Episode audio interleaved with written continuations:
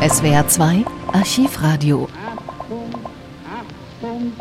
Die Möglichkeit, dass der Mensch das Klima aufheizt, wird seit Mitte der 1980er Jahre zunehmend Thema in den Medien. In der Forschung wird diese Gefahr schon Jahrzehnte vorher diskutiert.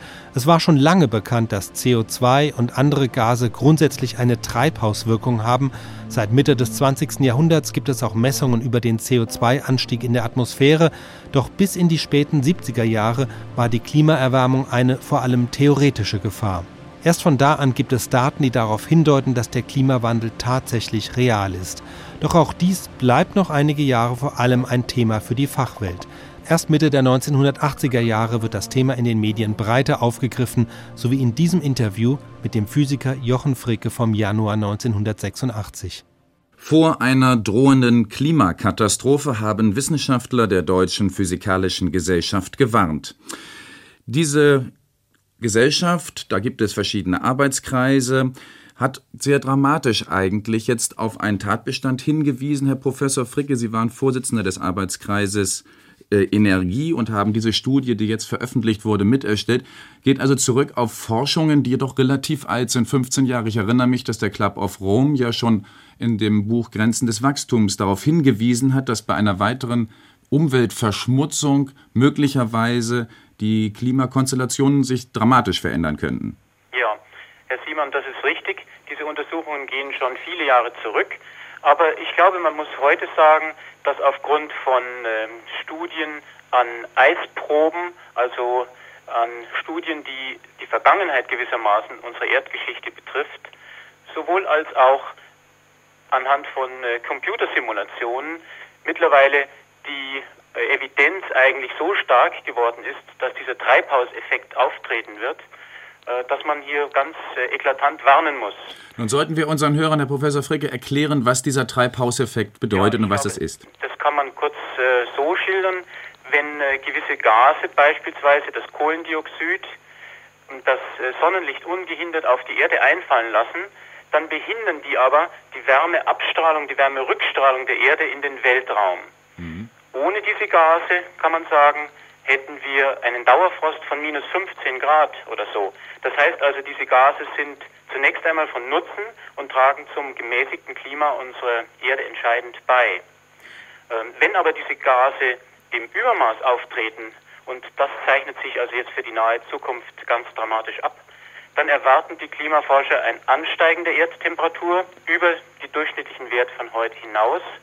Und äh, vielleicht sollte man da wissen, dass schon Temperaturerhöhungen von einigen wenigen Grad zu einer erheblichen Ausweitung zum Beispiel von Trockengebieten nach dem Norden und vielleicht auch zu einer Reduktion der subtropischen Winterregengebiete, also das sind zum Beispiel, ist zum Beispiel das Mittelmeer, der Nahe und Mittlere Osten oder Kalifornien, ähm, dass das da führen, dazu führen könnte.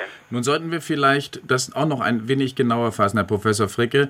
Welche, worauf ist denn das zurückzuführen, dass sich diese Gase so dramatisch, wie Sie sagen, äh, verändert haben, die, diese Gaswert, dass es so Na angestiegen ist? Also da sind äh, eine ganze Reihe von Gasen zu nennen, also vorrangig auf jeden Fall das Kohlendioxid.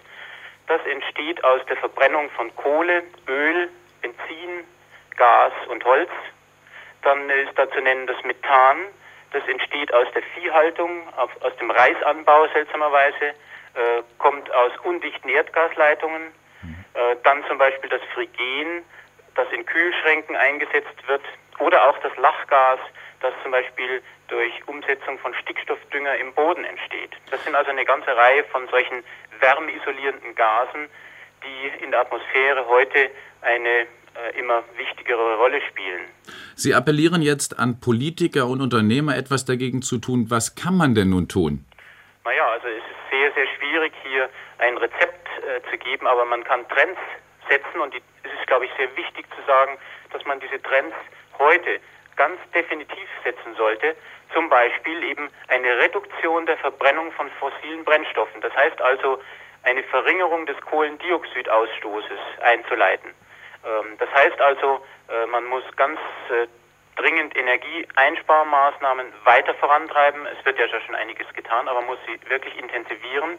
Zum Beispiel, indem man verbesserte Isolationen in Häusern ähm, schafft und äh, einbaut. solche Isolationen ähm, könnten zum Beispiel eben auch lichtdurchlässige Isolationen sein. Das ist ein Spezialgebiet, das wir an der Uni Würzburg hier verfolgen. Und äh, weiterhin muss man äh, Wärme, Fernwärmenutzung zum Beispiel für Heizzwecke ganz äh, stark forcieren. Und dann muss ich auch klar sagen, ähm, Ausbau von Kernenergie auf jeden Fall und Ausbau von regenerativen Energiequellen. In welchen Zeiträumen, Herr Professor Fricke, könnte denn die von Ihnen befürchtete Klimaveränderung eintreffen? Ja, die Klimaforscher sagen, das wird so im Jahr 2050 ähm, dramatische Ausmaße annehmen. Sehen kann man diesen Effekt direkt wohl erst um die Jahrhundertwende. Und dann sagen die Klimaforscher, ist es eigentlich schon zu spät oder ist es sehr, sehr spät, um dann irgendwelche Abmilderungen äh, dieser Effekte noch äh, schaffen zu können. Also man müsste praktisch, wenn man sie jetzt richtig interpretiert, sofort anfangen. richtig. Ja. Ich bedanke mich für das Gespräch, Herr Professor Fricke, zu der Studie, die Sie erstellt haben für die Deutsche Physikalische Gesellschaft, die sich damit beschäftigt, dass möglicherweise befürchtet wird, dass das Klima in der Welt umkippen wird. SWR 2 Archivradio.